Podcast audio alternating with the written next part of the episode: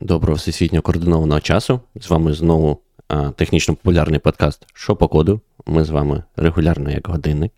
А, е, на календарях сьогодні 17 лютого 2024 року. Швидко летить час. Е, Та, що, хлопці, як у вас справи? Як проходить, проходить зима? Зима? Ніяк не проходить. Зима ніяк не проходить. Важкий тиждень був, важкий. Ледь з нього вибрався. У мене, знаєш, мімасики були з першого дня, і, мабуть, десь до середи. Я малював про цей не мем, а про капітана, типу, ha, what a week. It's only Wednesday, Captain. І я так Тільки малював про понеділок, про почав. вівторок, про, про середу. Прямо щось трошечки, да, важкувато було. Але нічого, вичухалось, стало краще. Буває періоди такі. Е, Хоча в багатьох, не знаю, в мене зазвичай Q4 най, найвеселіший такий. Зараз в мене навпаки. Зат- зат- Затища перед бурею, знаєш. Пан Роман, в тебе як? У мене ніби все норм. Потихеньку. Потім понеділок ще День Байдена, да, в Штатах. День Байдена? Що це Я люблю, я люблю, коли в Штатах вихідні, то у нас тоді тихо, спокійно, я можу робити якусь сфокусовану роботу. Та President's Day у нас понеділок. А, President's Day. Блін, Да, я не ну, що таке взагалі існує. Поки що President's Day це Байден, тому День Байдена, можна і так сказати. Це з наступного року це буде День Трампа. Ой, не це, не наступай на мозолі. А, Я не знаю, або, а чи ти або? Камали Ти Харріс. Ти ж вже чемодани зібрав, ти, ти вже скоро. Ну, воно, бачиш, має глобальний ефект, тому тут таке. Можеш так всім розповідати, що це сталося саме через те, що ти як це переймаєшся за перемогу Трампа. Ні, я все. Я перейматимусь, та.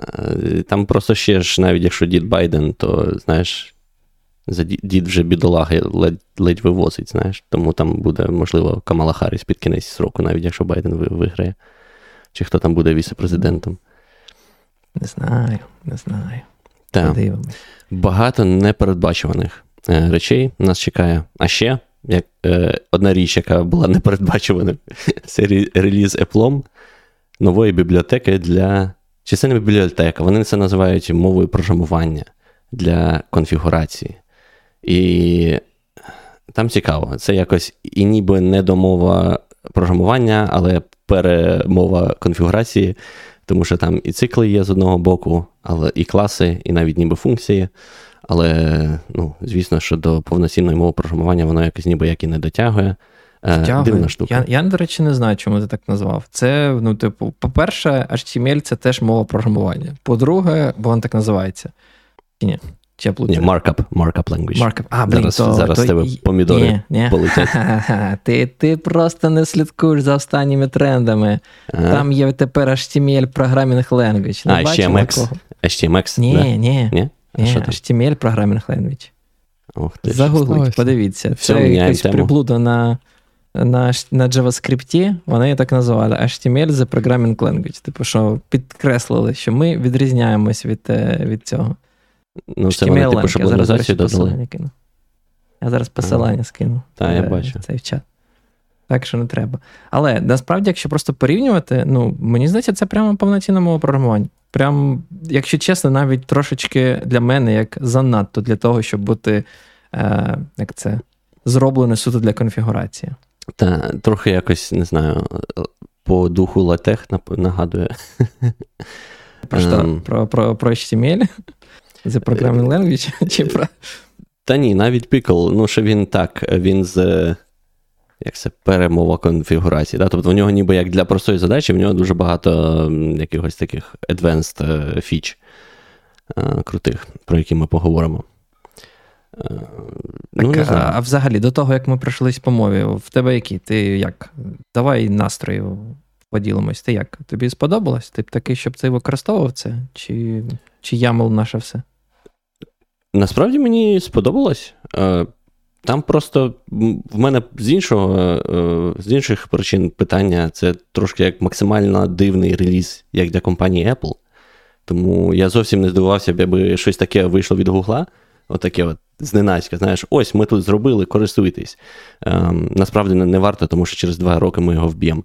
А а Apple ніби як не мають, але викатили, і і якось це незвично і дивно. Я взагалі не пам'ятаю, що такого Apple раніше викатував е, там в open source е, повз їхній. Якби знаєш, оцей загальний такий маркетинговий хід.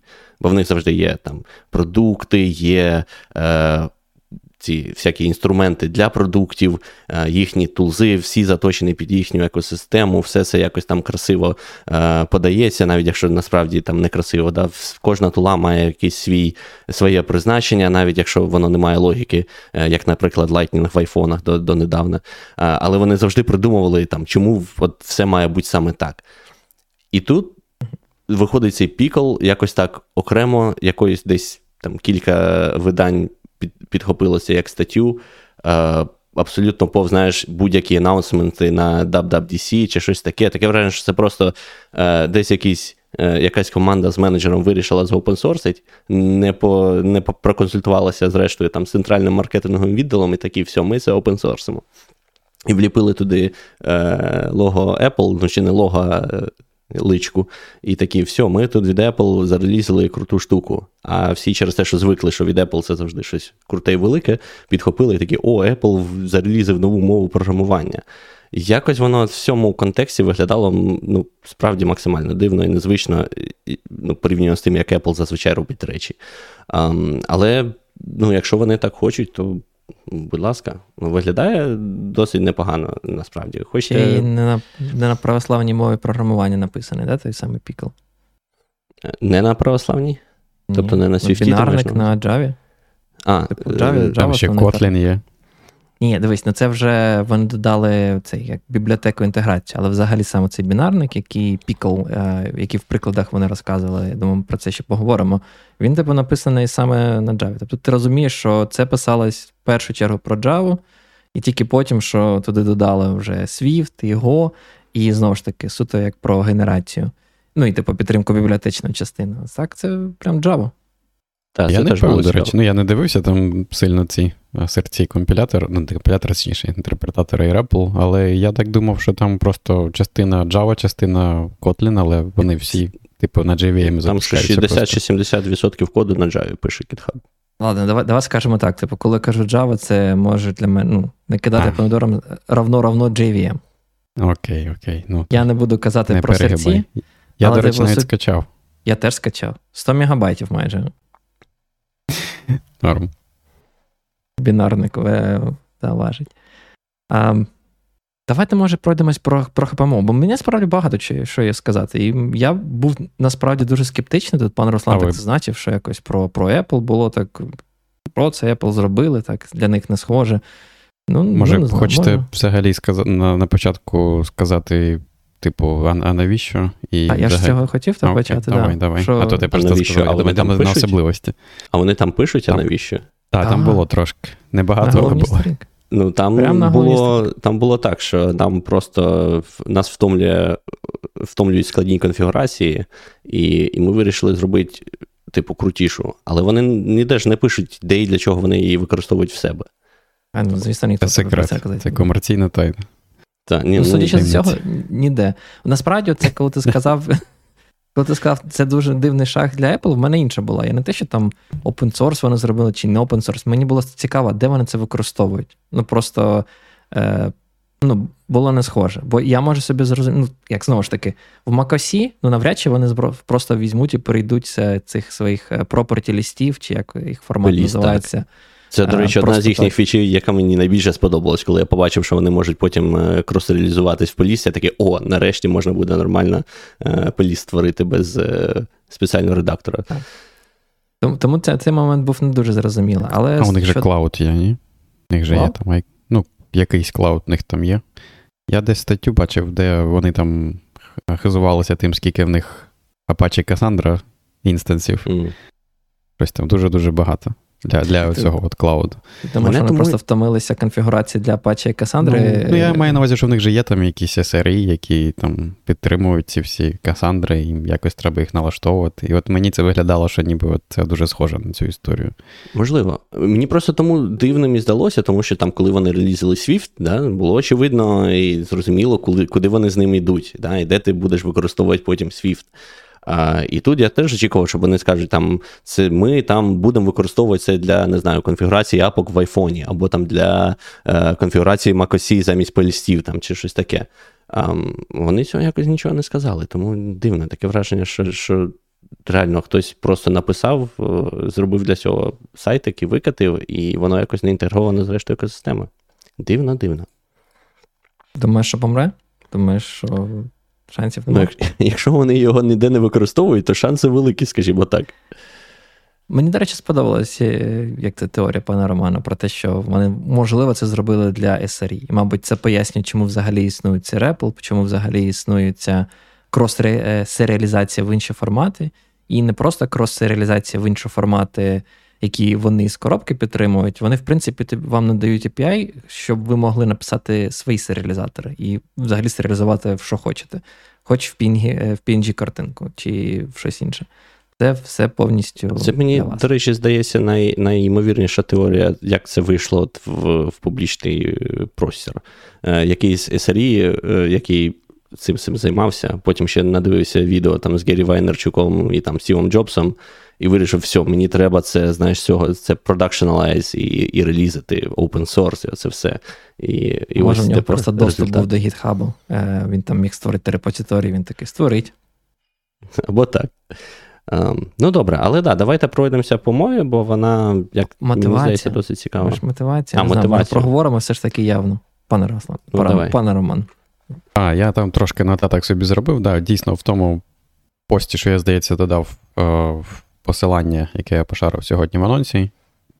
Introduction, да, там пост на блозі їхньому, там було дві речі згадано, здається. Першу ми вже трошки згадали. Це, типу, вони кажуть, що є такий спектр мов для конфігурації. На одному боці спектру в нас такі штуки, як JSON, YAML, TOML, INI і оцей от property list, про який, чесно кажучи, навіть може, якщо колись в очі його бачив, то точно вже забув. XML, це... ні? Property list це такий просто діалект XML. Ну, мабуть, XML з якоюсь схемою. Певною, Він да, просто вміє компілюватися насправді. Одна із, мабуть, таких окей. Е, дивних речей це те, що ти цей property list можеш компілювати в такий якийсь бінарний формат. Е. А, окей, окей. Але це все про те, що ці всі мови, якщо їх можна так назвати, чи формати, вони задають якусь фіксовану структуру, мають якісь вбудовані типи даних, але вони статичні у тому сенсі, що ви не можете мати таких речей, як е, умовні оператори, цикли і все інше. Дослідження. Там, Або посилання. Типу, на на інші якісь елементи, на, коли ви хочете синхронізувати там. Так, тут є нюанси, є такі а, штуки, як YAML, які дозволяють мати посилання. Я, чесно кажучи, декілька разів використовував, кожен раз виглядає як якась магія, але дійсно допомагає, хоча б не повторювати себе. Це все про про це, оце, що всі проблем, головна проблема з цих статичних форматів це те, що забагато повторювань, і якщо вам потрібно щось перевикористати в декількох місцях, у вас немає нормальної можливості, окрім, наприклад, там от цього нюансу з ямлом, де можна використовувати, як вони Anchor називається, да, якір і зараз Elias, зараз бачать всі люди, які коли-небудь мали працювати з Ansible і писати конфігурацію для нього на ямлі. Блін, так YAML зараз всюди, да? це ж просто зараз лінко франка з цих цих девопсів, і SRE, і Kubernetes, і все на ямлі.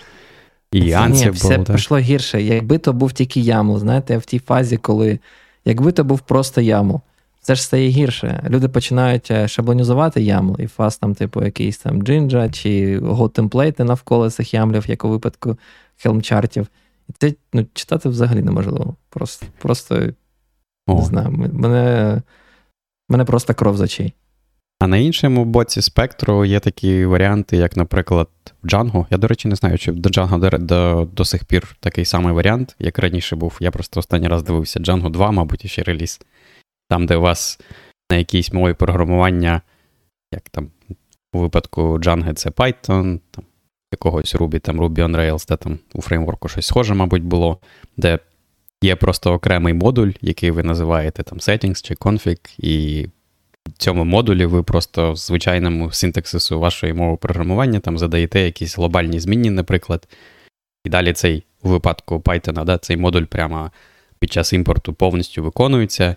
Весь код, який ви там написали, повністю виконується, і ви можете звертатися, наприклад, до цих глобальних змінних, які ви обчислили потім з будь-якого місця. Дуже зручно, дуже дуже зручно, можна що завгодно робити.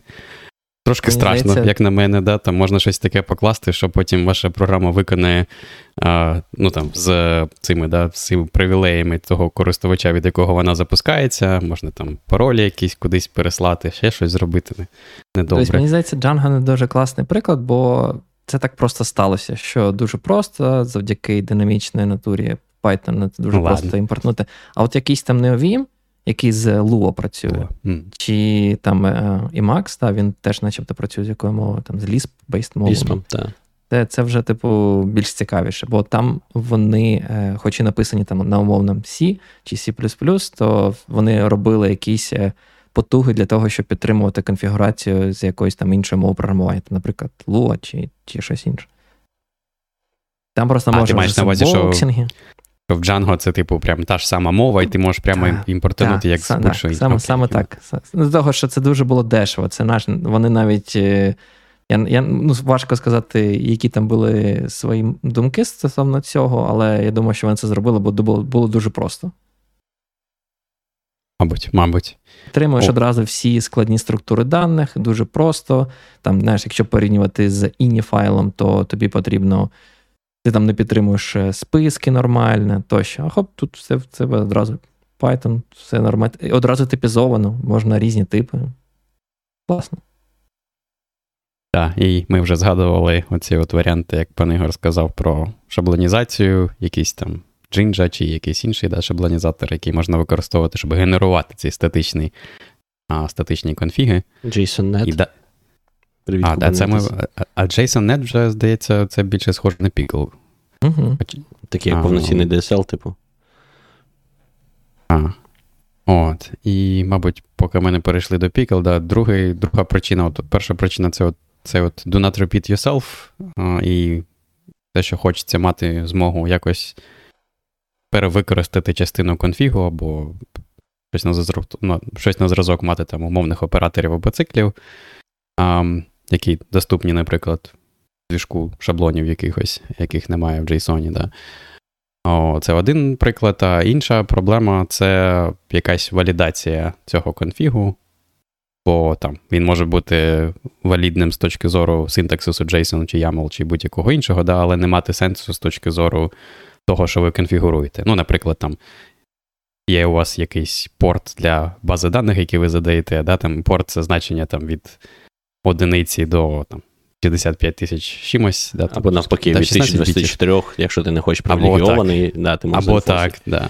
От. І Я далі вже починаються питання, да, як сам, саме це регулювати. Можна, звісно, використати щось на зразок JSON схема, да, там можна використати там не лише типи, воно перевіряє, воно можна що. Пане Ігор, до речі, виправ мене, якщо неправильно кажу. JSON схема можна те, що завгодно, да, можна будь-яку мову написати.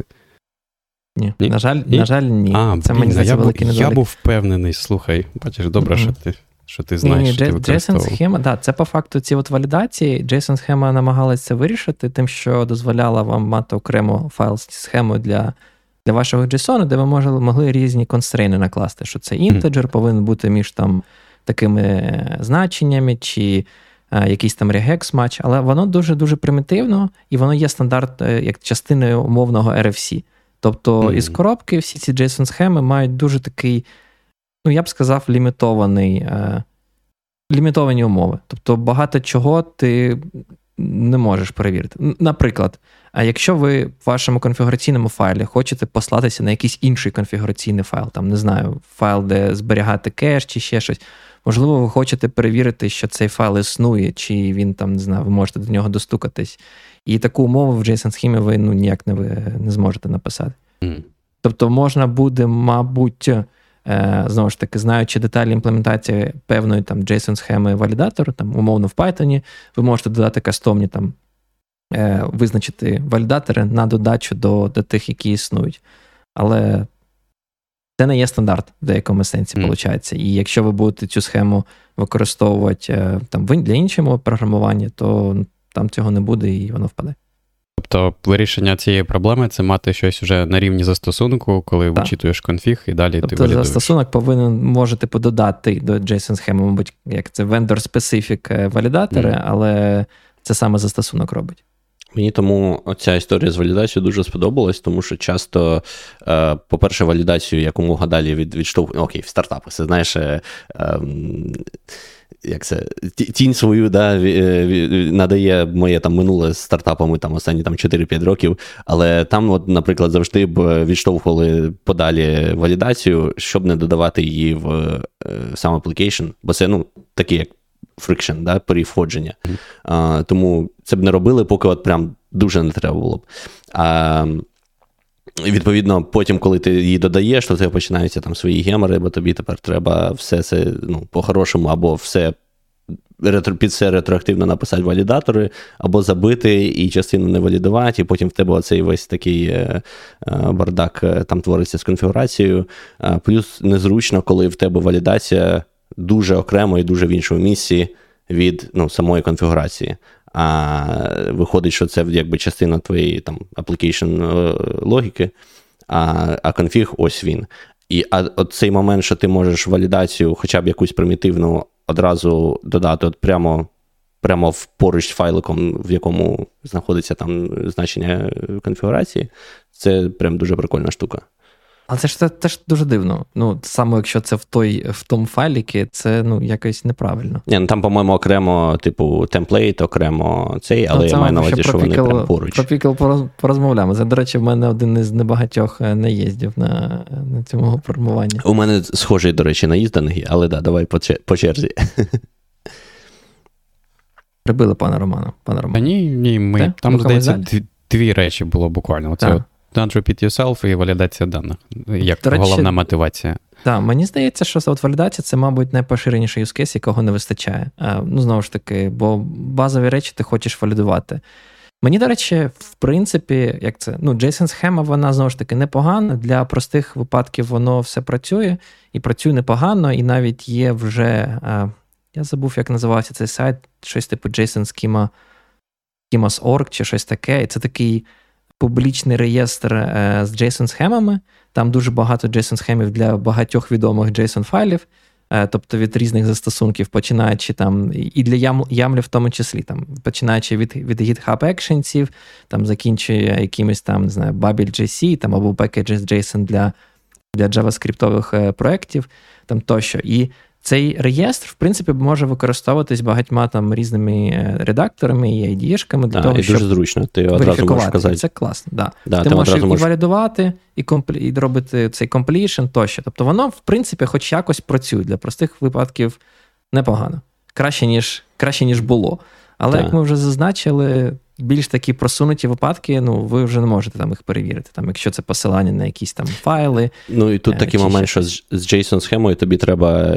Я розумію, що в сучасному світі це вже менше обмеження, але тим не менше тобі потрібен інтернет, бо зазвичай в тебе там в репозиторії буде прописана URL до, до схеми і там твій лінтер е, чи редактор, чи чи ще щось, воно має піти скачати ту схему, і потім перевірити, ну, валідувати файлик, то тут же воно в тебе все зразу буде вбудоване, я так розумію. В, в, в літаку не зможеш попрограмувати, да, да, з автокомплішеном. Да. Незручно. Ну, коли в тебе Зап... регулярні трансатлантичні перельоти, це прям відчувається. Заплатиш 15 Хоча баксів, там, отримаєш інтернет. Ну так, там там да, зараз вже з інтернетом простіше стало. там коштує. Та ні, да, десь 20, може 40.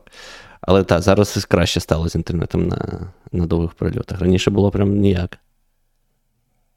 Е, я вам про- може... пропоную. Так. Блін, я хотів жарт зробити швидко, поки ми давай. перейшли. Давай, давай. Я останній останній раз, коли літав в Штати, то там, коротше, на трансатлантичному рейсі ну, інтернет за гроші, але безкоштовно можна було користуватися WhatsApp. Тому дивіться, можна зробити протокол, який буде інкапсулювати IP-пакети в WhatsApp повідомлення. Зразу ще є end-to-end encryption це отримуєш. Бач, win-win. Пане Руслану, поки ви не переїхали зі штатів, шукайте там срочно venture capital якийсь, який буде нас спонсорувати. Полетим в Delaware, інкорпоруємося, все як треба.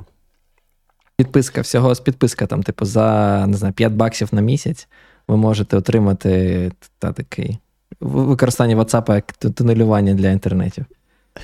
Це дешевше, ніж е, кожен раз на перельоті. Да? Там Всі ці, е, там, не знаю, бізнесмени, маркетологи, ті, хто там постійно з конференції на конференцію літає. Хоча підозрюю, підозрюю, що простіше, мабуть, було б зробити таку штуку під Телеграм. Ніж oh. ніж WhatsApp. Ну, не знаю, мені здається, там же ж вони API орієнтовані, і оце все. Ти ж а, ти ж кажеш, що там, типу, дядя ФСБшник е, все перехоплює, чи ну, так? Да. То що, Павло Дурово продався, чи що, я не зрозумів. Я не кажу, що треба робити. через Телеграм трафік ганяти. Я, я просто констатую факт, що, мабуть, було б простіше. Ну, можливо, можливо. Е, MVP, MVP скоріше да, зробити. Е, так, давайте, мабуть, пройдемося по е, фічам мови, по тому, що вони нам пропонують всьому Pickle тепер, коли зрозуміла більш-менш їхня мотивація. Хоч вона зрозуміла от на рівні на рівні Pickle, але абсолютно не зрозуміла на рівні Apple, як як загалом. Тобто сам сам, сам цей Pickle виглядає дуже просто, декларативно, дуже схоже на мовні там JSON чи якісь інші файли. Це такий ключ значення в деякому аспекті. Це для базових примітивних типів. Вони підтримують різні примітивні типи по типу, ну, класичні там строка, ціле ціле число, boolean, float, але на додачу до цього вони ще підтримують два цікавих типу. Я не знаю, ви бачили це duration, який, в якому ви можете висказати якийсь час, і data size, в якому ви можете сказати там мегабайти, гігабайти тощо. Тобто, якщо ну, е, ці два типи вони мають різні е, суфікси, в якому ви можете це вказати, який саме це duration, тобто в годинах, в секундах, в хвилинах. Для дата сайза, звісно, це буде гігабайти, мегабайти, там кілобайти, байти чому е, тут є і ну, полягає прикол? Тобто на додачу до валідації, яка там, звісно, йде із коробки, і там, скоріш за все, у вас там негативний не може бути розмір файлу, то вони ще доз... як це імплементують різні е, операції, які ви можете робити. Тобто, на відміну від JSON чи YAML, в... через те, що це саме мова програмування, у вас можуть бути експрешени, які, в принципі, будуть е, виконуватись, коли ви будете цей pickle файл там завантажувати. І відповідно е, існують ці всі операції, е, прості там, як плюс, мінус, поділити, помножити для цих е, простих типів, і в тому числі для duration і data size. Це доволі таки прикольна прикольна штука, коли вам хочеться там, не знаю, прив'язати, ну, умовно кажучи, якісь там тайм-аути на лот-балансерах і на вашому обстрімному сервері, там зробити умовний тайм-аут, не знаю, на Nginx, мен, трошки менший, ніж там, не знаю, тайм-аут на вашому застосунку е, там для для http запитів тощо, ви можете там дуже просто зробити ось тут, взяти такий от тайм-аут, там, тільки відняти там, умовно там, 2-3 секунди чи щось таке. Це чи для розмірів в тому числі. Ви можете там сказати, що е, мені потрібен там вказати розмір, не знаю, для бази даних, які ви там хочете підготувати, і там десь зменшити там не знаю, альорти, там автоматично не конфігурувати, коли там будуть доходити до 80%. Е, купа купа таких от прикольних речей, як на мене, які ну, насправді ти часто хочеш пов'язати. І те, як це вирішується сьогодні, здебільшого, ми знову ж таки маємо просто дублікацію даних і там хоп-хоп, і пишемо коментар, як як дурачки такі, типу, будь ласка, майте це значення десь там. Це оновлювати кожен раз, коли оновлюєте ось те значення. Як вам да, це? Це дві речі одночасно. Да? Це те, що можна робити, типу, ти можеш, по суті, написати будь-яке значення, яке може бути виразом, обчисленим на основі чогось іншого, і таким чином пов'язувати речі. І щоб не потрібно було да, тому одночасно оновлювати вручну декілька місць, ти оновлюєш одне, на які інші місця посилаються. Це дуже зручно. І мені також дуже сподобалася ця ідея з а, продвинутими типами даних, в тому сенсі, що, по-перше, там замість того, щоб писати, знаєте, якесь там велике число в байтах, а далі там коментарем писати, що це стільки гігабайт чи терабайт а, поруч, і потім оновлювати знову ж таки кожен раз, коли ти змінюєш це значення. Ви можете просто використати суфікс через те, що це повноцінний тип даних, а не просто число а прямо окремий тип даних, коли ви будете робити якісь операції. Тобто ви можете порівнювати, наприклад, там, мегабайти з кілобайтами, там, да? і воно правильно переводить, конвертує в цю от базову одиницю і порівнює вже значення в базових одиницях, там, байтах. І, наприклад, знову ж таки, через те, що окремий тип даних не можна скласти мегабайти з секундами, тому що це два різних типи даних, це не числа. І оце от мені дуже сподобалось. А це це прикольно. Але на додачу до цих базових типів вони ще додають різні type alias и. Там, наприклад, для того ж цілого числа є існує там ціла пачка type alias ів, там, типу int 8, unsigned int 8, int 16, ці ці штуки. Вони, в принципі, пишуть про те, що це саме аліаси, вони рівноцінні базовому базовому типу integer, і єдина різниця з точки зору пікла тільки полягає в тому, що вони е, додають автоматично певний constraint, як валідаційний е, на цей тип, де кажуть, що значення повинно бути між е, якимись там значенням. Тобто, умовно, для int 8 це е, між мінус 128 да, до 127, там для uint 8 це буде там від 0 до 120 7 тощо. Ну, і Але... Для строк, для строк таким чином там класичний приклад, це такі, які нам виходять, що ти можеш там сказати environment, і що він тебе може бути там dev, тест і prod. І там, якщо ти напишеш вже щось там, не знаю, QA, то воно вже провалідує, що ні, немає такого environment.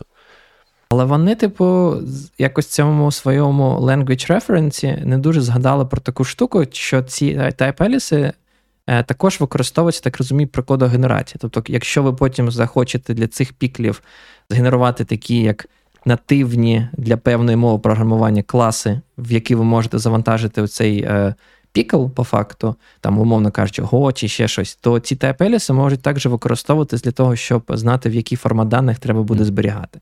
Тобто, якщо ви вкажете там, е, не знаю, uint 8, тобто як байт, то при кодогенерації там в Go у вас там створиться якась певна структура, в якій буде прописано, що це поле буде мати значення там, типу. До речі, не знаю, як в Go там виконується цей тип. Uint 8, він так і називається, мабуть, як і в всіх нормальних мовах. От, Тому type alias и вони не зовсім alias и, вони ще мають таку от, е, такий умовний type hint для кодогенерації. А, що там ще було цікавого про базові аспекти? Ну, ще з цікавому, ще цікавого це те, що воно ж крос-реалізується в там, JSON, YAML, XML і той самий PList. Um, єдине, що мені трошечки тут не дуже сподобалось, це те, що деякі ну, якби, функціональність певна, яку вони дозволяють. Наприклад, вони дозволяють е, мішати об'єкти там в рамках одного. Тобто, тебе там поруч може бути, не знаю, строка, якийсь кастомний е, тип, е, там. Цифра і таке інше, то коли ти це серіалізуєш там в YAML чи JSON, які цього не підтримують, то відповідно якби в тебе нічого не вийде. І в тебе такий виходить як дисонанс. Та? Тобто ти або далі вже тільки полягаєш покладаєшся на Pickle, або якщо ти захочеш серіалізувати це в якийсь інший формат, очевидно, що додаються е, там констрейнти цього формату. Але просто у випадку ось цих Mixed Objects, як вони їх називають, я не дуже розумію, який в них був use case, якщо там не знаю, Я думаю, тут варто може зазначити про Mixed Objects. В принципі, в концепції ми просто не проговорили це, але виходить, що базові типи, про які ми розказали, це такий top-level, а вони ще додають е, е, такий тип, як об'єкт, і цей об'єкт е, це ну, щось схоже на JSON-об'єкт. Це така умовна структура, яка може мати певну вкладеність, і де у вас є, типу, якісь поля. Properties, і ці properties теж можуть мати значення або інші об'єкти, або там вже якісь певні базові типи. Але що робить Pickle із такого, як на мене, трошки дивного, хоча мені теж, ну, в принципі, зрозуміло, в чому там полягає прикол, вони мають ці атрибути на вашому об'єкті є різних типів. У них є, по-перше, кожен такий умовний об'єкт може бути е, трьох е, тип, типів, умовно кажучи. Да? Хоча, мабуть, це не об'єкт, це. Скажімо, атрибути да, на цьому об'єкті можуть бути трьох типів: або елементи, або entity, як вони їх називають, або property. Property це те, що як ми звикли, це умовно ключ значення. Все більш-менш зрозуміло. Е, entities це теж, до речі, ключ значення з тією єдиною різницею, що entities не мають жодних обмежень щодо того, який у вас ключ. В принципі, це може бути будь-що, хоч інший об'єкт похешуть, хоч строка якогось там, не знаю, будь-якого формату, хоч інтеджер. Ну, це по факту такий от ключ, як як ми звикли дивитись на це в рамках да, там, JSON чи чи пайтонівських дікшенерісів. Тобто ем, цей ключ можна обчислити прямо от під час виконання цього пікл файлу. Він він може бути повністю ще в рантаймі визначений, ви можете там, не знаю. Знову ж таки, рантайм тут таке дивне значення, правильно? Це ж не те, що значення, яке передає вам а, саме та мова програмування, яке той файл буде завантажувати. Це в деякому сенсі значення, яке ви отримали.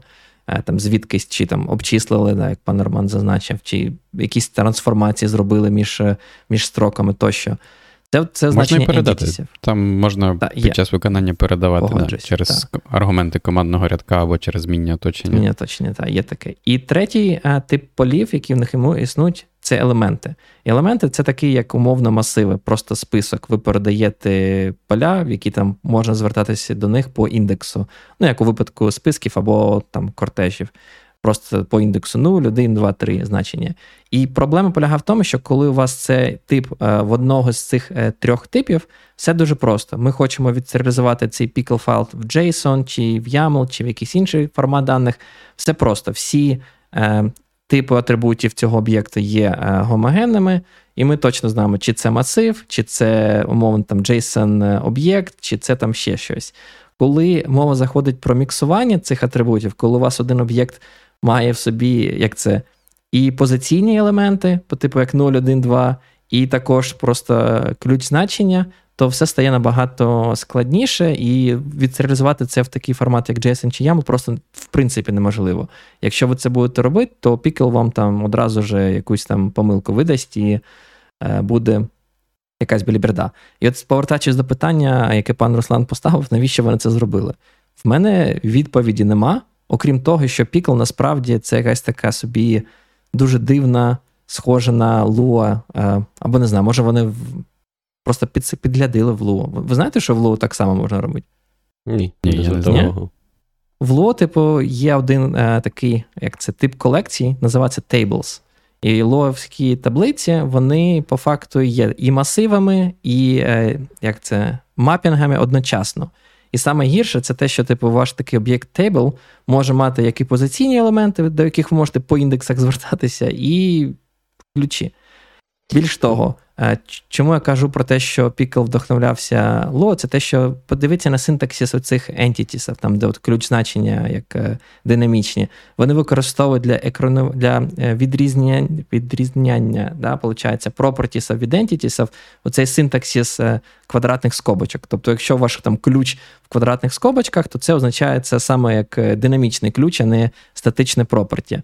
І відповідно, це ж синтаксис просто зло, от один в один. Всі ключі в таблицях ло, типу, робляться якраз таки от таким от. Е, Єдиний use case, який я поки можу побачити, це особливо, якщо вони е, роблять таргетинг на там, складній саме конфігурації, та, то е, можливо тобі потрібна буде така ситуація, що ти, наприклад, там кудись передаєш там, великий об'єкт, знаєш, там, не знаю, app-config, в якому там і конфігурація для бази даних, і ще щось, і ще щось, і ще щось, і ти це передаєш як ну, такий великий якби, об'єкт з усім підряд а вже потім в окремих там кінцевих, так так би мовити, конфігураційних файлах е, вже там обираєш те, що тобі треба. І наскільки я так розумію, ти ж коли робиш серіалізацію, то воно серіалізує вже оці якби кінцеві, знаєш, е, оброблені якби файлики. І тоді ти все ще зможеш, якщо ти правильно все зробив, то ти все ще зможеш серіалізувати там кінцеві ці е, значення в який-небудь JSON чи YAML. А В цьому випадку це може бути досить цікаво і уникнує, уникає передавання складнощ, складнощів, знаєш, з е, саме конфіг файлу далі там в застосунок.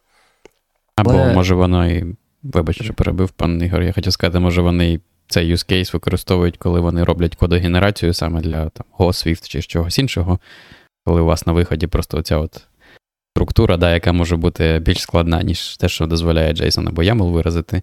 І вона може в собі мати, наприклад, якийсь там словничок да, всередині для оцих от uh, entities, а а properties будуть звичайними атрибутами структури. Я, до речі, не впевнений. Ну, я не знаю, як це зроблять. Я думав, що вони для кодогенерації будуть використовувати вже Е, певні типи, бо ця мова програмування, в принципі, дозволяє вам створювати умовно класи, наслідування класів і ці більш складні типи. Я чомусь думав, що в кодогенерації буде ця штука використовуватися в першу чергу. Але я не пробував. Я так, в мене Java нема, тому я не спробував. і релігія не дозволяє його поставити. Може, колись поставлю спробую. Е, Я знаєте, що хотів зазначити, що що все ж таки, на відміну від Lua, в якому у вас таблиця, в принципі, по визначенню може мати, як я сказав, ці mixed values, тобто бути і масивом окремо, і е, ключами окремо, то виходить, е, тут ви можете хоча б від цього позбавитись. Ви, в принципі, коли створюєте такі об'єкти, можете вказати типи, і ви можете сказати, що це наприклад, лістінг, і в такому випадку цей об'єкт це буде суто масив. Тобто він зможе містити тільки елементи, які не мають ключового значення, це просто певні значення. Або ви можете сказати, що це мепінг. І мапінг це завжди ви чітко прописуєте, якого у вас е, там е, типу тип ключа. І який у вас типу тип е, значення. Тобто зробити хоча б якусь типізацію, де ви можете гарантувати, що у вас воно все виглядає красивенько, консистентно, одного типу, кожен раз там ключ значення або просто значення, і воно так, таким же чином буде класно серіалізуватися в JSON, е, на відміну від цих з дефолтних об'єктів, які можуть бути ну, містити що завгодно. Це це прикольна штука. Тому це вже краще, ніж Lua, як на мене. Е, е, Так. Щось іще хотів про функціональщину сказати. Про функціональність? Про функціональщину ні. Е, я думав, що треба поговорити, може, все ж таки про шаблонізацію класів і класи, бо це, якщо чесно, ну просто як на мене якась фігня. Ви як е, готові про це поговорити? Ну, давай. А потім там в мене є ще питання до нього. Тому давай почати. Як ми просто, типу, тільки що зазначили там в декількох до, до того.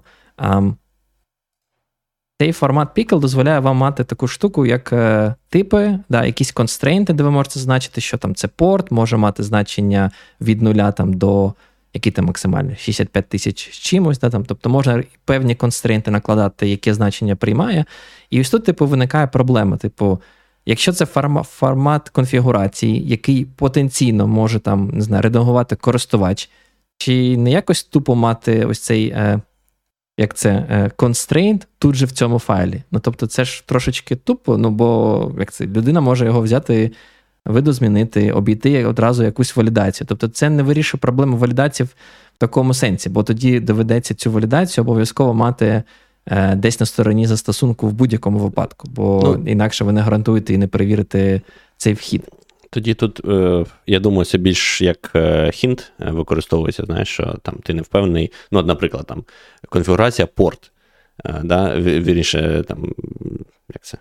Value, да, value, там, порт. А ти не знаєш, він, ну, нам будь-який підходить, чи там тільки не привілейовані. Якщо там буде стоячий constraint, що там більше 1024, ти вже якби одразу розумієш, що до цього хтось мав е, за мету використовувати порти вище за 1024. Це перше. А друге, що ти ж все одно можеш е, це розносити по модулям, як я розумію. Тобто в тебе може бути шаблон окремо, а вже самі values окремо в різних файликах. Ну, типу, перший варіант, мені здається, це супер дивно. Ну, тобто, я ну, не бачив, щоб його хтось редагував. Другий варіант це вже більш цікавіше. І це, типу, те, що мені дуже дивно здається, ну, частково дивно. Тобто, е, що робить Pickle? Pickle каже, в принципі, до шаблонізації, до нічого, в них є концепція цих типу модульності, що кожен Pickle файл це типу якийсь модуль, який ви можете імпортувати, використовувати в своєму іншому Pickle файлі, або, як вони його називають, е, видозміняти, тобто робити amends, типу amending. І це, типу, така трошки дивна концепція, як на мене. Чому? Тому що коли я там чую amending, я думав, що вони реально просто редагують, тобто це такий як умовний патч на. Е, якусь конфігурацію. Тобто, як я собі це уявляв, що е, у вас є якась конфігурація основна, там, не знаю, е, об'єкт application там, чи щось, щось таке.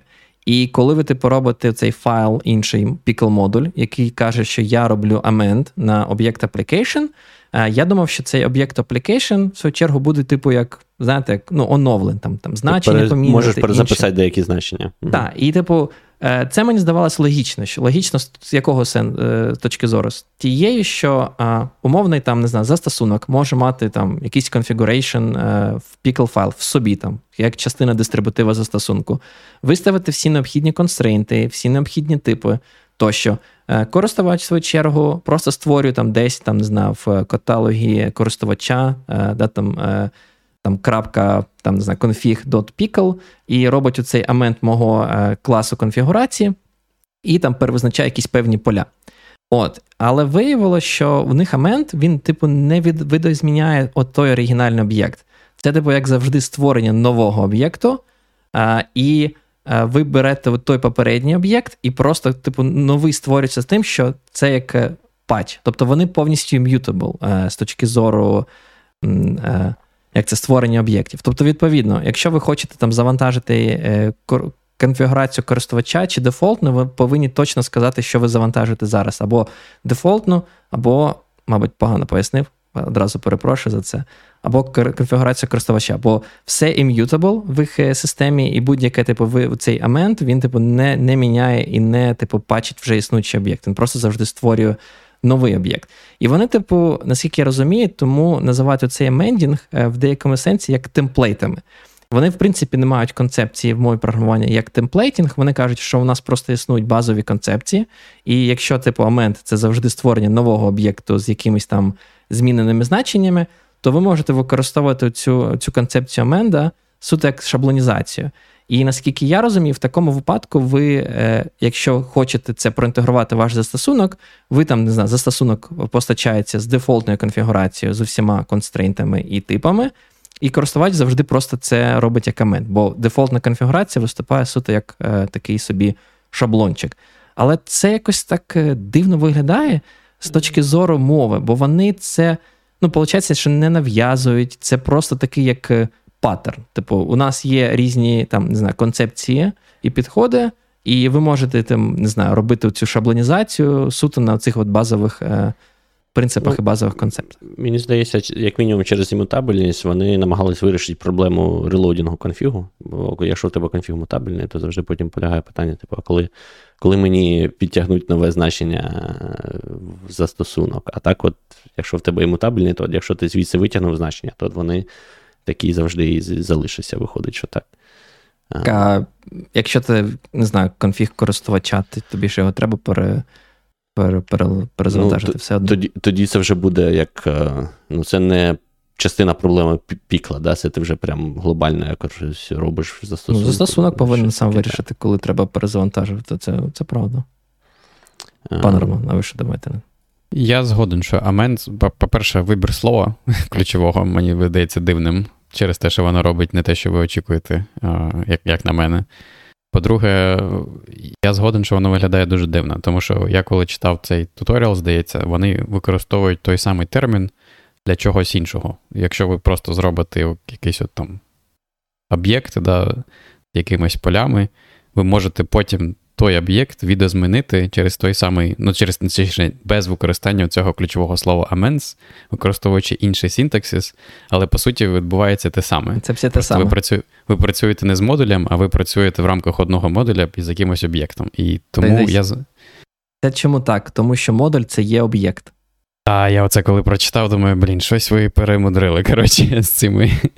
Але я погоджуюсь, це, типу, різниця в синтаксисі, те, що коли у вас один пікл модуль може явно а, е, робити, типу, ключове слово амент і вказати інший пікл модуль, і тим чином, умовно кажучи, щось пропатчити, щось відеозмінити того оригінального модуля. Тобто відбувається такий собі, як включення. Тобто ключове слово амент в пікл файлі B. Е, по факту означає наступне: що ми беремо все, знає, все, все що існує в pickle файлі А, і просто, типу, е, проставляємо якісь певні поля. Причому, е, мабуть, цікавий аспект це те, що амент забороняє вам додавати щось нове. Тобто, ви mm-hmm. можете тільки перевизначити те, що існувало в оригінальному файлі. Саме тому, так розумію, вони називаються саме як шаблонізацію в деякому аспекті, що ви не можете додати нове. Ви можете тільки перезаписати те, що вже існувало. У, у випадку саме модульної, модульності. Але якщо цей амент відбувається, як пан Роман зазначив, е, на рівні об'єктах в рамках одного модуля, коли ви просто об'єкти амендіте, то там можна додавати нові штуки. Ось ця концепція мені, якщо чесно, не сподобалась. Тобто, мені здається, документація не дуже допомагає, вона дуже. Вона використовує, в принципі, багато різних слов, я в якихось частинах документації бачив, коли вони казали про схему, десь вони казали про темплейти, десь вони кажуть про не темплейти, а про амендінг. І ти такий сидиш і просто думаєш, Боже, я я не розумію, що відбувається. Чому чому так важко? А, Ну тому що, скоріш за все, не було якогось technical writer, який це все прочитав і вичитав, і таке інше. А там різні частини писали там різні люди. І як як написали, так і написали. Um, не знаю, Але... ми ще ще, да, ще щось хочемо про функціональність. Я бо, я, я типу, пішов далі хотів е, до, до цього додати. Мені ще сподобалося, як вони в документації написали про те, що, значить, дивіться, кажуть, от тут прям класний аспект, вони так підкреслюють. Суто по тому, що ви будете дивитись на пікл код, ви не зможете відрізнити, чи це темплет, чи це нормальний пікл. Я таки думав, блін, як же офігенно просто придумали. Це не Геніально. Оце, все, мабуть, єдине, що в стилі Apple е, е, з цього всього. Е, мене знаєш, що ще здивувало? Якщо ми вже рухаємось трошки далі там, до позиціонування, от в них, наприклад, одразу є там байдінги з Java Kotlin, Swift і Go. Що трошки, я не, не знаю, наскільки Go в Apple використовується. А, Зразу, ну, оскільки там це Java переважно, то зразу інтеграція з Spring Boot є, там зразу є плагінчик. Можна дуже просто Spring Boot. Прям так? Та, Spring Boot ага. підтягнути. І є інтеграція з оточенням розробки, з IDEs. IntelliJ, VS Code і NeoVim. Ну, звісно, вже NeoVim, але ти, в мене. Ти мені це кажеш, я вже не поставив собі NeoVim. Але в мене питання: це реліз від Apple, а Xcode. Вона використовує. Кому він потрібен? І, тому я я ж кажу, це максимально дивний реліз від Apple. Він ну, трошечки... Я тобі поясню, чому. Ну, бо Xcode це. Чи ладно, про світ це дійсно питання. У мене, в мене Ні, є так, питання. Це просто Xcode це для тих, хто пише під айфони. А це ну, для тих, хто працює з iCloud, чи як вони його там всередині називають свій свій, свій клауд. Ну, для серії Apple, які підтримують їх клауд. Ні, ну, Вони дивись, не якщо... не пишуть під iPhone, їм не потрібен Xcode. Ні, ну дивись, ну ти ти хочеш цю інтеграцію, якщо ти пишеш там на Java чи на Kotlin, правильно? В тебе для цього JetBrains плагін. Е, але Swift. Swift, е, мабуть, єдина е, ID під Swift це ж Xcode, я не знаю. Так, я я покажу, що вони не використовують Swift у себе. А, не для айфонів. Я, І не для айфонів. І не для Макосі. Ні, ну ти ж можеш використати пікл для айфонів, чи чи думаєш, нема сенсу? Ні, можеш для чого завгодно, але думаю. Чи факторіали може порахувати е, на піклі? Це прямо програмування. І в мене Ще й ліниво можеш порахувати. Поки не виконає, ну поки а. не розробиш Force Evaluation, можеш до, до якого завгодно значення порахувати. А, е, Думаю, до цього ще дідом. Я що, що знаєш, хотів зазначити про цей плагін е, для NeoVim. Насправді для VS Code і для NeoVim доволі такі погані, погані плагіни. Вони дуже базові, це по факту тільки підсвітка синтаксису та е, там фолдінг і там ці відступи, які можуть робити. Тобто згортання коду і відступи. Вони Знаю. написали, що Чому? вони план... вони написали, що планують додати Language Server Protocol е, колись в майбутньому, і тоді, я так розумію, стане набагато краще. Але поки що це так розумію там, для Neovim. Але що класно, для Neovim це зроблено як трісітер плагін. Тобто це не щось, вони там не знаю, написали дуже дивно. І це супер круто, бо Tree-sitter-овські плагіни можна, в принципі, використовувати в будь-якому редакторі. Ну там VS Code начебто не підтримує, але якийсь там Helix, можливо, колись Kakoune. Чи якийсь, як там той був редактор? Мене, речі, я якраз... хотів сказати. Ага. Ну, кажи, пан Роман. А, Вибачте, я хотів сказати, що воно, типу, підтримує folding і syntax highlighting через те, що саме вони просто заімплементували Tree-sitter синтаксис. І я чомусь думав, що VS Code підтримує. Я думав, тому такий вибір цікавий, що і і VS Code, і NeoVim. А якщо ти кажеш, не VS підтримує. Трісітер не підтримує? Ні? Ого.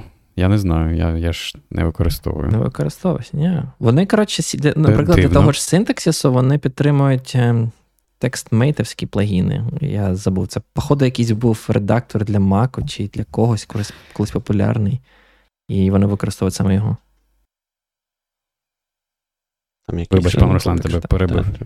Так, та, ні, я просто хотів сказати, що в мене якраз е, ну, релевантне питання, якраз, якщо ми заговорили за там, Е, плагіни для редакторів і там форматування, це все. Найбільше, що мені не сподобалось, насправді, це те, що вони в 2024 році, а вони зарелізались якраз от 1 лютого, е, мають окремий розділ, де вони описують стайл гайд для цього Pickle. І тобто в них не якийсь один єдиний усталений формат, який тільки так і ніяк інше а в них є стайл гайд, який каже, а отут треба два доступ, відступи зробити, а отут треба там, е, новий рядок, а отут треба три пробіли, ну, умовно кажучи. І я вважаю просто, що сучасна там мова неважливо, програмування, конфігурації, що завгодно, що вже потрібно прибрати це питання форматування. Воно в тебе має бути ось одне таке і і більш ніяке, щоб не було цих якби просто абсолютно нікому не потрібних е, спорів, як краще. Типу, вже вирішить як і все. А в, і в них немає ні лінтера, нічого. Тобто вони просто зробили стайл гайд, що типу ми рекомендуємо так. І Тепер тобі треба для Pickle ще лінтер по-хорошому, щоб щоб цей стайл гайд. Ти в ямлі які відступи робиш? Ой, я не знаю, що там. Два дефолтне. три пробіли, чотири пробіли. Два, мабуть. Що там по дефолту стоїть? В смислі, що по дефолту? Там нема дефолту. Ну, я маю на увазі в всяких плагінах, в лінтерах, знову таки, які ти ставиш, не знаю, під VS Code, під Neovim. Так і тут треба буде ще один лінтер плагін, щоб тобі форматував pickle код. Навіщо? Чому це не зробити, як там, не знаю, в Go зробили GoFMT. Тому це мені дуже не сподобалося. Е, Давайте рухатись далі. Е, Що там ще такого цікавого?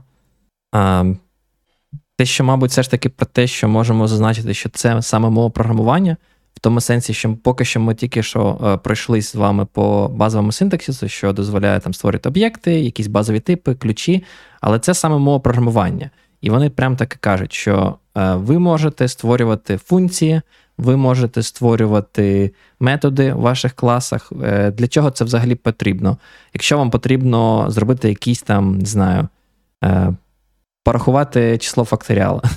Наприклад, якщо ви хочете дефолтне значення для якогось поля, е, це там, не знаю, п'яте число, там, факторіал від п'яти, та, чи там п'яте число Fibonacci, ви можете написати ці функції. І відповідно так і написати, що якщо там не знаю, це поле не має значення, там не знаю, змінне оточення не виставлено, то, будь ласка, порахуйте е, якесь там, не знаю, е, Fibonacci п'яте число і використати це як дефолтне значення. І це перший варіант. Інший варіант це можливо писати власні валідатори. Тобто ви можете сказати, що це поле має бути там типу строка, але якщо у вас там якийсь більш складний паттерн, якийсь там не ну, важко написати regex чи ще щось, ви можете завжди написати е, функцію, і ця функція просто буде це це значення строки якось перепровіряти, там, що не знаю. Літера, з якої ви там строка починається, на неї ж закінчується, чи чи це паліндром, чи це не паліндром. Тобто всі такі штуки ви можете е, функції описати і виставити цю функцію як е, власне валідатор для для вашого поля. Тому це це прямо мова програмування, це не суто YAML, да, markup language, це це прям, прям мова. Е, Не знаю, що ще додати. Пане Роман, у вас ще є що? Ні, мені здається, найцікавіше бачив, як це використовується, це те, що ти вже згадував Ігор, про ці от типи даних Data Size і Duration, які мені дуже сподобались. Єдине, що я, коротше, коли спробував, схожа проблема, що пан Руслан вже казав, коли я спробував написати цей Duration і потім, типу, обчислити значення конфігу і сконвертувати в JSON, то воно мені, звісно, сказало, що тут такий в тебе тип даних цікавий, що я не знаю, як його в JSON конвертувати. Тому, будь ласка, піди і додай який там, якийсь там output рендерер. Коротше, я поки не зрозумів, як саме, але я так розумію, що можна просто задати якусь а, кастомну функцію, яка вам каже, як конвертувати типи Pickle в типи цільового цього формату mm-hmm. даних.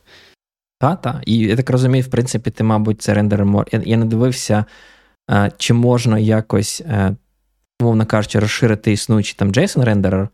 Але я думаю, що, що скоріш за все, можна. Бо, в принципі, е, цікавий, знаєш, аспект, який існує в цій конфігурації, вони підтримують package management. Це, можливо, дуже сильно відрізняє від багатьох інших, але в вашому пікелі можете, е, умовно кажучи, написати якісь імплементації для різних типів, і ці типи просто оприлюднити як бібліотечку. Е, будь-де, там на гітхабі, наприклад. Вони в цьому сенсі, так розумію, пішли go away і дозволяють просто робити HTTP-імпорти е, з з будь-яких е, посилань. Тобто там розпакується архівчик, е, візьметься звідти pickle файл, і ви можете цей там, не знаю, pickle файл, який декларує якийсь там певний тип даних, просто використовувати в своєму там pickle форматі. І це прям прикольно. Тобто це дозволить вам створювати не тільки там duration data size, а не знаю, якісь інші класні типу даних, які ви можете собі придумати. Не знаю, Для якоїсь бізнес-моделі це може, ну там для якихось доменних областів це може бути доволі таки прикольна штука.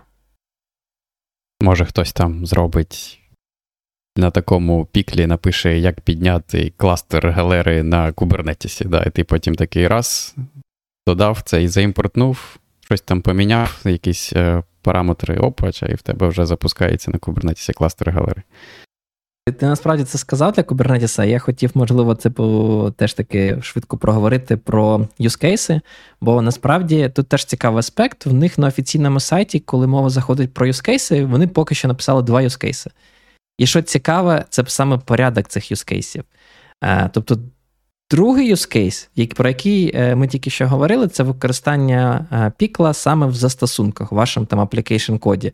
Але перший use case, який вони зазначили в цьому списку, це саме використання пікла як формата, який е, дозволяє вам рендерити інші конфігурації, там умовні томли, JSON, ямли тощо.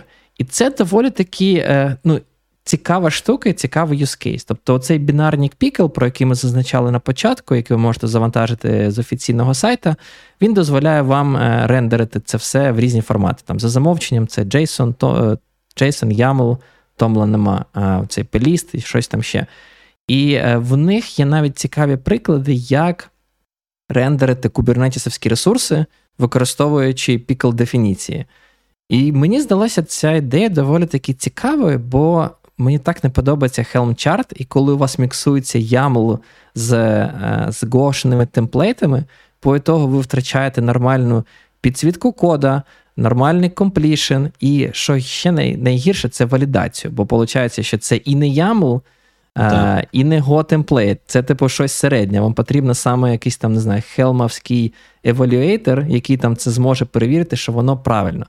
І використання пікл в цьому сенсі дозволяє вам мати найкраще з обох світів.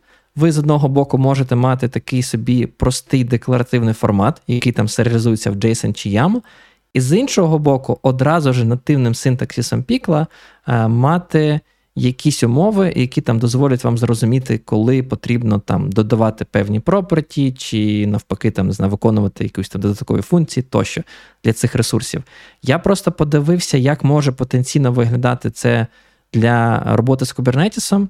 Я подивився, як я можу там, не знаю. З певною мовою додавати якісь ключі для цього ресурсу, там, чи видавляти, там, якщо там про мова йде там, не знаю, констрейнти на ресурси в кубернетісі тощо.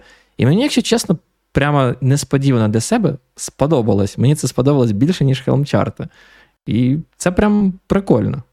Прикольно. Ви не дивились? Я а, не ні, бачив але... Helm-чарти, тому я не, не в курсі. А, ні. Я я Helm-чарти дивився і бачив, на жаль, тому якщо ти кажеш, що воно справді е, може цікаво е, зам, його замінити, то це прям було б дуже прикольно. Е, я якось в, в цьому напрямі не дивився. Е, тому так, ну, якщо це можна інтегрувати е, отак от замість замість Хелму, то це Зараз було свій улюблений Helm-чарт покажу. Bitnami Nginx. Е, так. Спеціально скину, може, пан Роман подивиться і okay. волоси почне рвати на голові. Бачиш, я. Ой. Так, оце так воно виглядає. Кльово. Тепер треба треба аналог на цьому написати, як би це могло виглядати на пікл і маркетингувати його як заміну хелмчартам. Е, в мене єдиний е, як це консерн з цього приводу, це щоб воно не померло. Тому що через дивність цього релізу, е, як ну, таке враження, що це реально просто якийсь про, про, проактивний менеджер в СРІ вирішив взяти і зарелізити, якщо його не звільнять. Або навпаки, якщо його звільнять, то це все може, знаєш, е, завмерти і залишитись в такому ж стані. Ще вони, до речі, якось ніяк про версії не не вказують, да? тобто вони не кажуть, що це там якась певна версія, тобто не зрозуміло, як це буде розвиватись. Якщо, наприклад, там вони хоч, захочуть змінити ключове слово для аменду, щось таке, щоб воно мало більший сенс, да? якось не зрозуміло, як, як вони це будуть робити. Але побачимо, як це буде. Якщо воно не помре за рік, то можливо це буде прям прикольно. Я в цьому не впевнений. Я думаю, що може померти. І е, незважаючи на те, що насправді певні аспекти мені сподобались, і я бачу, яку проблему вони вирішують, е, я трохи хвилююсь, що воно може померти саме тому, що, ну, по-перше, як на мене, документація трохи страждає. Там ось ці, типу, термінологія, яка використовується, amending, templating, воно, воно трошечки ну, не дуже одразу зрозуміло. По-друге, мені здається, не вистачає нормальних якихось практик е, того, як це з поясненням, як це треба використовувати. Ну, тобто, коли вони там самому навіть туторіалі, мені здається, чи квікстарті, гайді показують вам, е, як використовувати Pickle, вони одразу показують вам дві концепції: з амендом е, модулі і з імпортом модулів. І і то, і то показують вам: о, дивіться, ви там, типу, пікл виконали цей, і ви отримали якийсь там умовний json об'єктик Але вам так і не пояснили, а в чому ж тоді бляха різниця? Тобто, коли мені що треба використовувати, який який взагалі ви е, підхід е, пропагуєте? Чи повинен я амендити щось, чи я повинен вас е, як це, імпортити і використовувати як бібліотеку? Вони цих пояснень, на жаль, не дають. І знову ж таки, якщо ви там вже розібралися з піклом, скоріш за все, ви самі розберетеся, що і коли вам треба використовувати. Але це ж на треба на це треба витратити час, посидіти там, почитати 2-3-4 години, потикати, розібратися і зрозуміти. Не всі це ну, захочуть пройти. Хтось просто відкриє документацію, подумає, що ніхрена не зрозуміло, і такий піду джейсони або ямля кліпати, кліпати як як всі звикли. І тому це мене трохи напрягає. Інший аспект, це те, що мені здається, він трохи складніше, ніж хотілося. Оця ідея, що ви можете взагалі навіть http запити робити е, з цього файлу, мене трохи лякає, якщо чесно. Тобто, коли ця мова заходить, давайте прочитаємо значення із зміною оточення, е, чи е, там не знаю, CLI параметр, який був переданий як контекст для, для виконання вашого пікла, це нормально. Але коли мова заходить вже там до http запиту, щоб подивитися на якийсь ресурс. О, цікаво, вони TLS підтримують? Так. Мабуть. Я бачу, Клас. що можна передавати ці CA-certs різні. А я я вам скажу для чого. У мене а, є ну, теорія. У тебе є мапа, звідки. Ні, коли ти підіймаєш кластер Касандри, знову таки. Я все до iCloud повертаю. Блін, я знайду ту презентацію, десь я статтю бачив. Їм же потрібен якийсь там сервіс Discovery, де там зараз, коротше, лідер, наприклад. Ну, от вони роблять http запит, отримують IP-адресу, і потім такі жук, і додали в конфіг. Удобно. Так а токен хто передасть? Зі зміни оточення вичитаємо токен. Ну так, бачиш, дуже зручно. Можна щось звідти, щось звідти вичитати. Але це ж е, трошки ну, трошки стрьомно, вам не здається? Ну, Можна просто вичитати. Е, я не пам'ятаю, там файлова система може працювати чи ні? Чи можна вичитати. Так, Але це можна обмежувати Типу, Дост... коли ти робиш а, цей от обчислення, ти можеш сказати, що там пікл, тільки от цій директорії вище не ходи. Це все одно таки вектор атаки. Хтось десь там, типу, забув це обмежити, так. і ти можеш просто при е, як це виконанні пікла піти, взяти приватний ключ, SSH-ключ на цьому сервері, і http запитом піти на якийсь past-paste bin, типу, за, Можна. засабмітить. Мабуть, можна якось ще обмежувати, і куди ти HTTP запити робиш. Або запускаєш Це... контейнери, коротше, і обмежуєш Ця таким чином. складність, вона насправді, типу, як в ямлі. Знаєш, що ти в ямлі можеш е, мати ці вендор специфік штуки, які там дуже смарт. Там, Умовно кажучи, це класичний приклад був спай бібліотека PyYAML на Python, коли ви можете при імпорті файла там, не знаю, зробити якусь ін'єкцію. Тобто написати такий яму файлік, який mm-hmm. просто буде робити, що хочеш. Там SSH ключ, сабмітить. Я я думаю, це теж це питання. Це саме робить. Я думаю, це питання часу, да, коли там знайдуть перший Remote Code Execution. Ну, побачимо. От. А, Мені, мабуть, насправді більше додати про пікл нема. Мене, в принципі, сподобалось більше, ніж я думав, але менше, ніж хотілося б. Я все одно бачу, що є певні проблеми. От, А я не знаю, а альтернативи які? YAML? Я от також хотів вас питати. Його формат? Ви, ви щось схоже використовували. Я трошки подивився, що є, наприклад, JSON.NET, який я раніше бачив. Таке враження, що його хтось писав, хто раніше в Гуглі працював. Ну, Мені мені завжди здавалося, що це спеціально для Kubernetes написано. Я Чомусь просто ніколи не використовував. Ні, теж не використовував. Чимось схоже. тільки набагато простіше, як на мене. Типу, там все більш банально. А, Він схожий, так, але ніколи не використовував і не знаю. Бачу, що на офіційному сайті а, ви посилання скинули на JSONNet? А, зараз скину. Я зараз скину. А, окей, дякую, дякую. Тих, хто, якщо хтось хоче, ми в чаті скинули. А, Бачиш, що вони пишуть, що його використовують бітнамі, DeepMind та Grafana. Тобто хтось хтось це все ж таки JSONNet використовує. Але знаєш, що цікаво? Бачиш, написано: JSONNet is not an official Google product. Ні, ні, я знаю. Я я просто кажу, що в мене там, там десь під... А, Слухай, написано, що JSONNet овниться Гуглом. А. Хм. А, ну так. Да. Якщо ти відкриєш GitHub, це типу GitHub Google slash JSONNet. О, я не знав, до речі.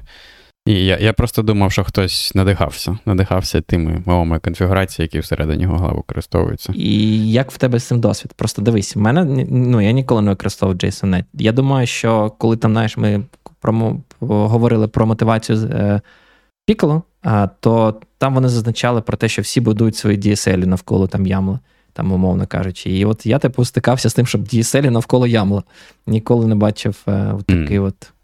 Навколо JSON. Так. Це не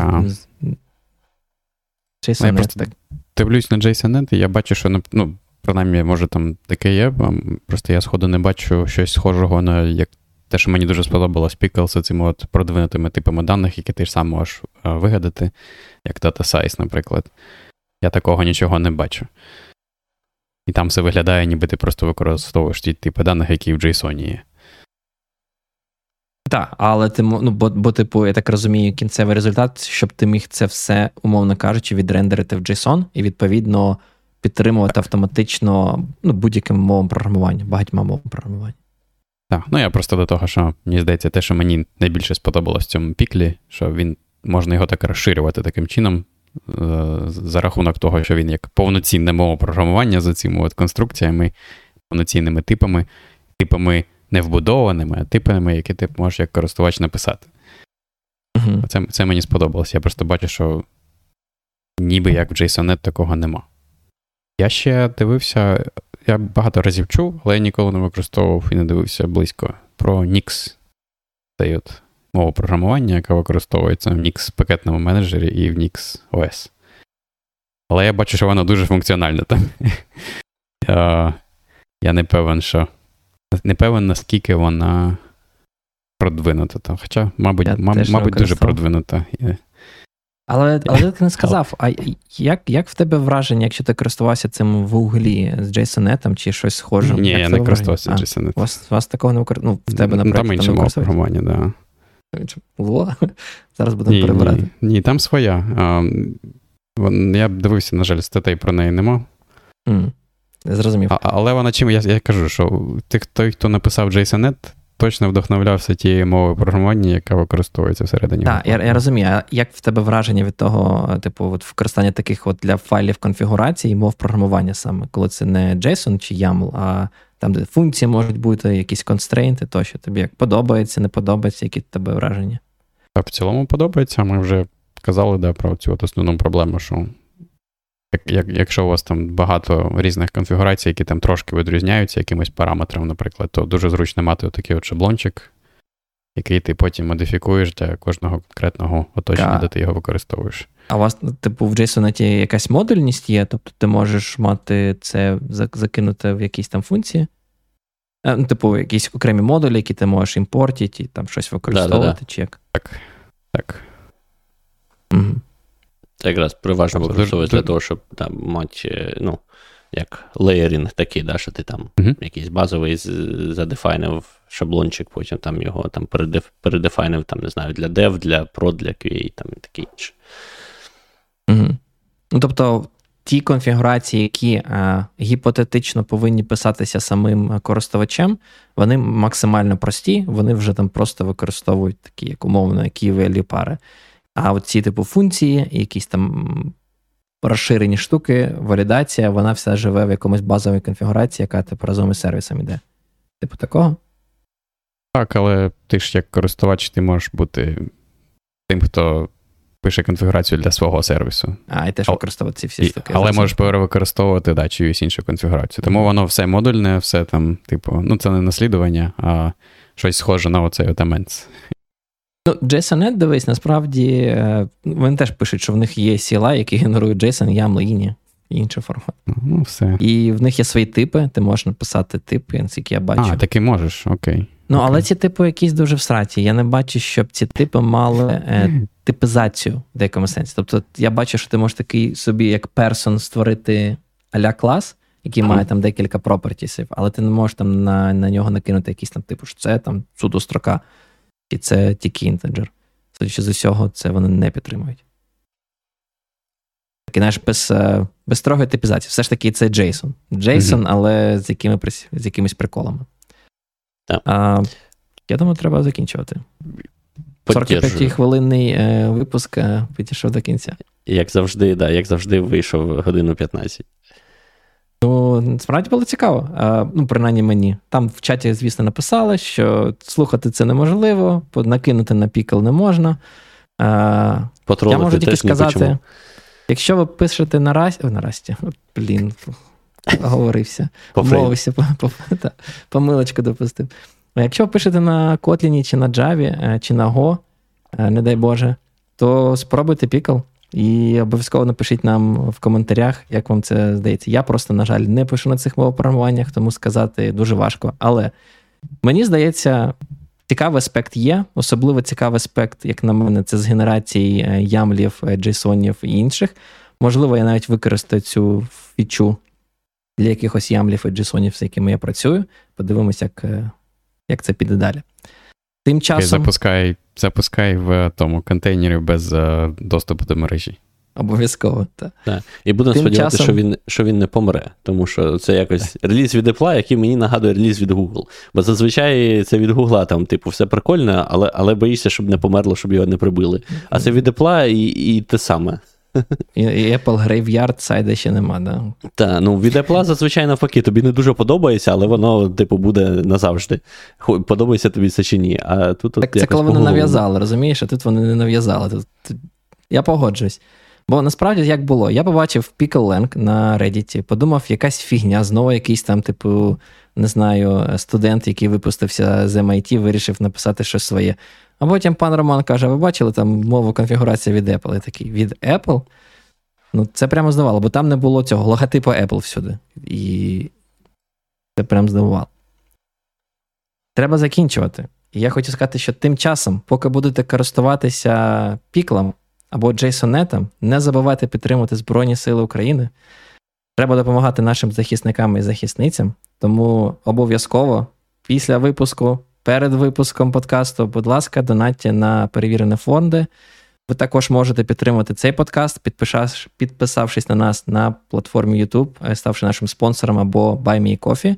Е, всі е, зібрані гроші ми подвоїмо і переводимо на один із перевірених фондів допомоги армії. Тому можете це зробити. Нам дуже цікаво і нам дуже приємно бачити, що ви нас слухаєте. Залишайте ваші коментарі, поширюйте посилання на цей випуск і на попередні випуски цього подкаста. Якщо хочете в гості, пишіть, завжди будемо раді вас бачити. Дякую, що були з нами. До наступної зустрічі.